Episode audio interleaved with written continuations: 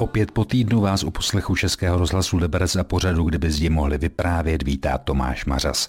Minule jsem říkal, že dnes se podíváme do domu, který stojí v místech bývalé jedové chýše. Nebudu vás napínat. Jsme v liberecké Líbegově vile. Než se tady stavěla tahle ta vila, tak tady předtím prapůvodně, kolem roku 1810, stával roubený dům, který si pronajal nejdřív nějaký soukeník, který se jmenoval Josef Gruner. A sem si přivedl svoji ženu mladou, která byla o 36 let mladší. Žili tady 18 let a narodilo se jim 8 dětí.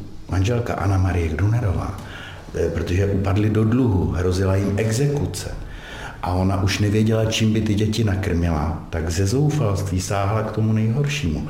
Ona prostě vytáhla arzenik a otrávila je všechny. Myslela si, že to bude rychlý, ale oni umírali několik dní před očima. Přežila to jedině ona a osmiletá nejmladší dcera Karolína.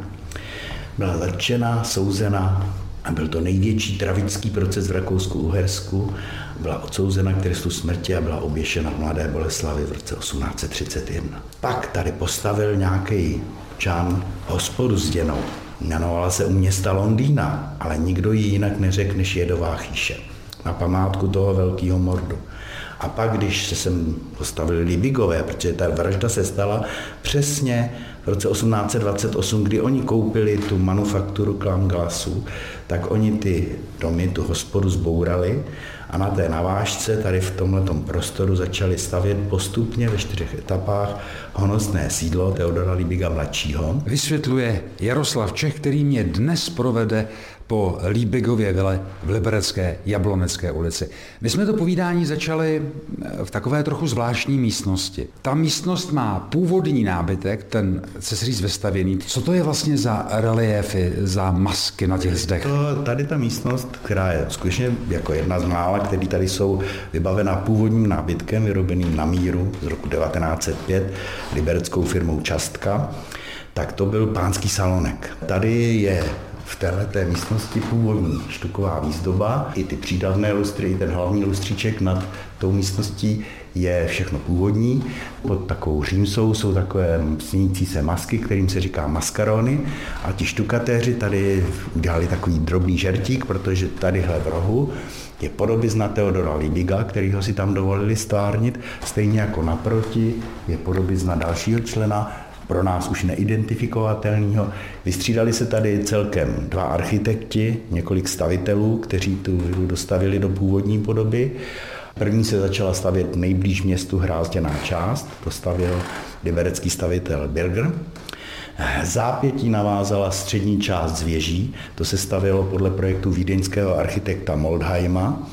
V roce 1904 už přišel do Liberce, začal tady působit v té době norimberský architekt Jakob Schmeissner, který se tady velice podepsal ve městě i jeho okolí.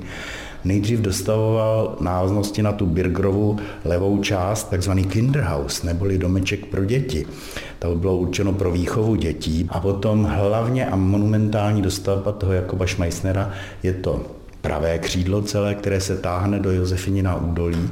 To už jsou takové tři architektonické styly, které se tady srazily do jedné budovy. Z Jablonecké ulice se vstupovalo do reprezentačních prostor. Opatroníž už měla rodina vlastní intimní soukromí, tam už byly ložnice. Věžička, která dominuje celému objektu, je vůbec nejzáhadnější.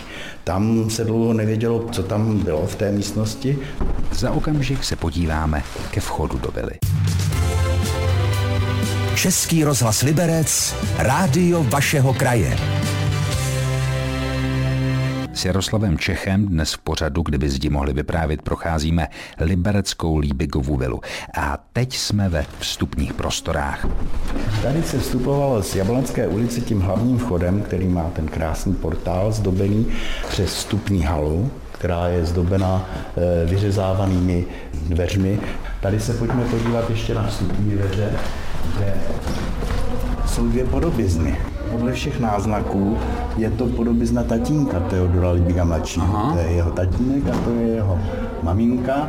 A tady je takový artířek na dveřích vyřezávaný a tady původně stávala Madonka. Tady jsme v takovém prostoru, kde se zachovalo mramorové schodiště, které vede nahoru na věž. Tady vidíme ještě i pozůstatky původního plynového osvětlení, které tady v budově bylo, než jsem byla zavedena elektrika. To je vlastně u toho vstupu v centru toho schodiště, u vstupu z Jablonecké ulice. Jinak ta budova sloužila rodině Libigu až do roku 1945. Po roce 45 sloužila jako sklady. Někdy po roce 1946-47, eh, kdy vznikly severočeské vlnařské závody, pozdější textilana Liberec, to bylo postoupeno jako majetek právě těm severočeským vlnařským závodům a byla tady zřízena školka a jesle. Ta školka a jesle tady fungovaly až do 90. let. Pak jsem textilana na krátkou dobu přinesla podnikové ředitelství. Někdy na konci 90. let se podařilo tuhle tu budovu koupit městu v dražbě od správců konkurzní podstaty textilany. Po krátkých úvahách se rozhodlo, že za prvé budova musí projít rozsáhlou rekonstrukcí, což se stalo. Byly sem nastěhovány vlastně některé odbory magistrátu města Liberce. V této podobě vlastně slouží do posa. Já bych z té chodby utekl, je tady hluk zvenku, protože před omnou je sedlažba. Ano. Budeme se podívat na asi nejkrásnější místnost, která tady je a ze kterou je spojena taky řada záhad, protože se blížíme k velké zasedací místnosti která v době, kdy tady bylo podnikové ředitelství textilany, byla dominantní, tady se scházelo vedení textilany, tady byly ty nejzávažnější pracovní porady. A teď vám do toho skočím, to je úžasný strop vymalovaný. To jsou zlacené trámy, které mají takové zlaté naflíky, ale dominantní jsou čtvercová a kruhová pole v každém tom uprostřed. uprostřed. A s tím je spojena taky řada záhad. Já, když jsem přišel do textilany, dostal jsem tuhle tu budovu na starost. Eh, paní, která se tu starala ještě o budovu v době, kdy tady byla školka, a jestli říkala, když prší venku a zateče sem, tak je vidět, že tam je něco namalovaný. Já pod tlakem svého nadřízeného jsem tu nechal provést restaurátorský průzkum a paní akademická malířka Houšťová, která ho prováděla, mi říkala, pane inženýre, ono tam opravdu něco na tom stropě je. Pak když jsem viděl, co z toho vykouklo, uzavřela se s ní dohoda a ona čtyři měsíce na lešení v záklonu odstraňovala po milimetrech dvojitý olejový nátěr, až se objevila tahle ta krásná výzdoba, která nemá v eh, občanském domě, jakým ten zámeček je vůbec období v Liberci. Co mě zaujalo na těch středových částech, je, že je to vždycky motiv zvířete s člověkem. Má to nějakou symboliku? Má to symboliku. Je to symbolika vlastně nějakých star, starých řeckých bájí. Víte co, tady se objevila i druhá záhada. Kdo ten strop vlastně maloval. Malíř? malíř určitě, ale jaký malíř? Šlo konkrétně o osobu.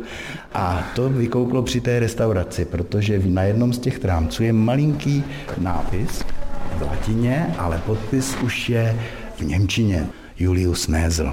To byl významný malíř a grafik německý. Paní Houšťová tenkrát prováděla průzkum, tak se objevily kresby i na stěnách. A v této místnosti zůstaneme i za okamžik. Český rozhlas Liberec, rádio vašeho kraje. Líbigova vila v Liberci je dům, který v pořadu, kdyby zdi mohli vyprávět, procházím. A zatím jsem stále v sále bájí s nádherným malovaným stropem a také s Jaroslavem Čechem, který by teď mohl povyprávět o tom, co vlastně místnost byla zač a k čemu sloužila. Tady původně totiž byla nádherná hala s mramorovým krbem, s krásným vyřezávaným schodištěm, které směřovalo nahoru. Ona byla přes dvě patra. To byla dominantní místnost celé budovy. A oni v roce 39 sem vložili tuhle tu podlahu, příčkami rozdělili tuhle tu místnost na tři místnosti. Nikdy se už asi nedozvíme skutečný motiv, proč to udělali, ale podle mýho názoru to souviselo se začátkem války a patrně počítali s tím, že by mohlo dojít k ohrožení početného příbuzenstva v Německu a potřebovali tady zvýšit počet místností. Je tu teď viditelná nějaká stopa po té přestavbě? Protože na první pohled tady není vidět, že by k té přestavbě vůbec došlo. V jedné části toho stropu byl takový opěrný eh, sloup, který držel vlastně to schodiště, které Vy bylo... ukazujete teď do levého rohu okna, takže jdem tam. Tam prostě díky tomu, že tady byla ta opora toho schodiště, vůbec malba chyběla. Paní Houšťová doplnila malbu v rohu a tam je stopa po té přestavbě, protože tam je latinský nápis Reparatum Anno Domini 2006. Opraveno v roce 2006. My jsme prošli nepatrnou část Nepatrný. Líbegovy vily. Pojďme procházet dál. Tak se vracíme zpátky na schodiště.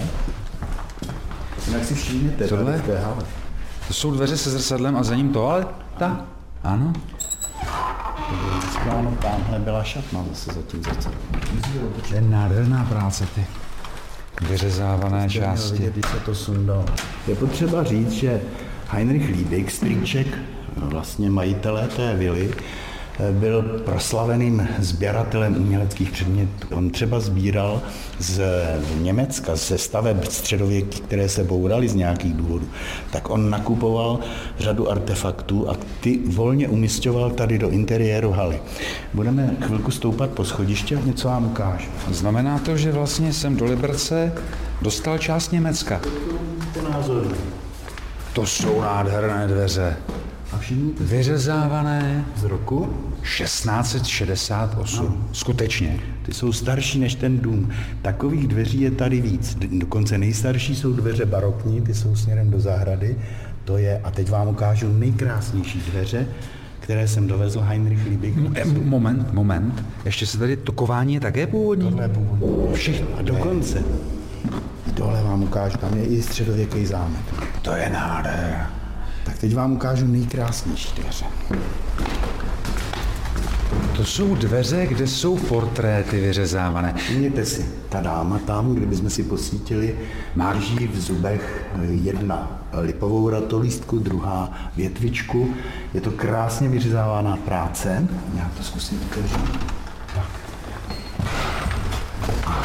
Tady mám já svoji jednu slabustu.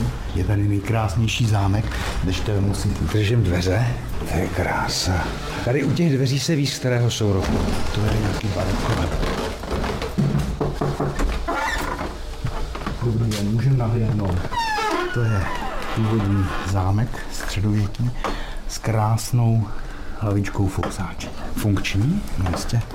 Funkční. A opět původní eh, dveře od někud dovezené. Někud dovezené. On takových artefaktů je tady spousta. No a teď budeme stoupat po schodišti. A stoupání po schodišti se necháme na příští týden. Líbegova vila má totiž opravdu hodně zajímavostí a unikátů. Je na co se těšit. Naslyšenou u pořadu, kdyby zdi mohli vyprávět, se těší Tomáš Mařas.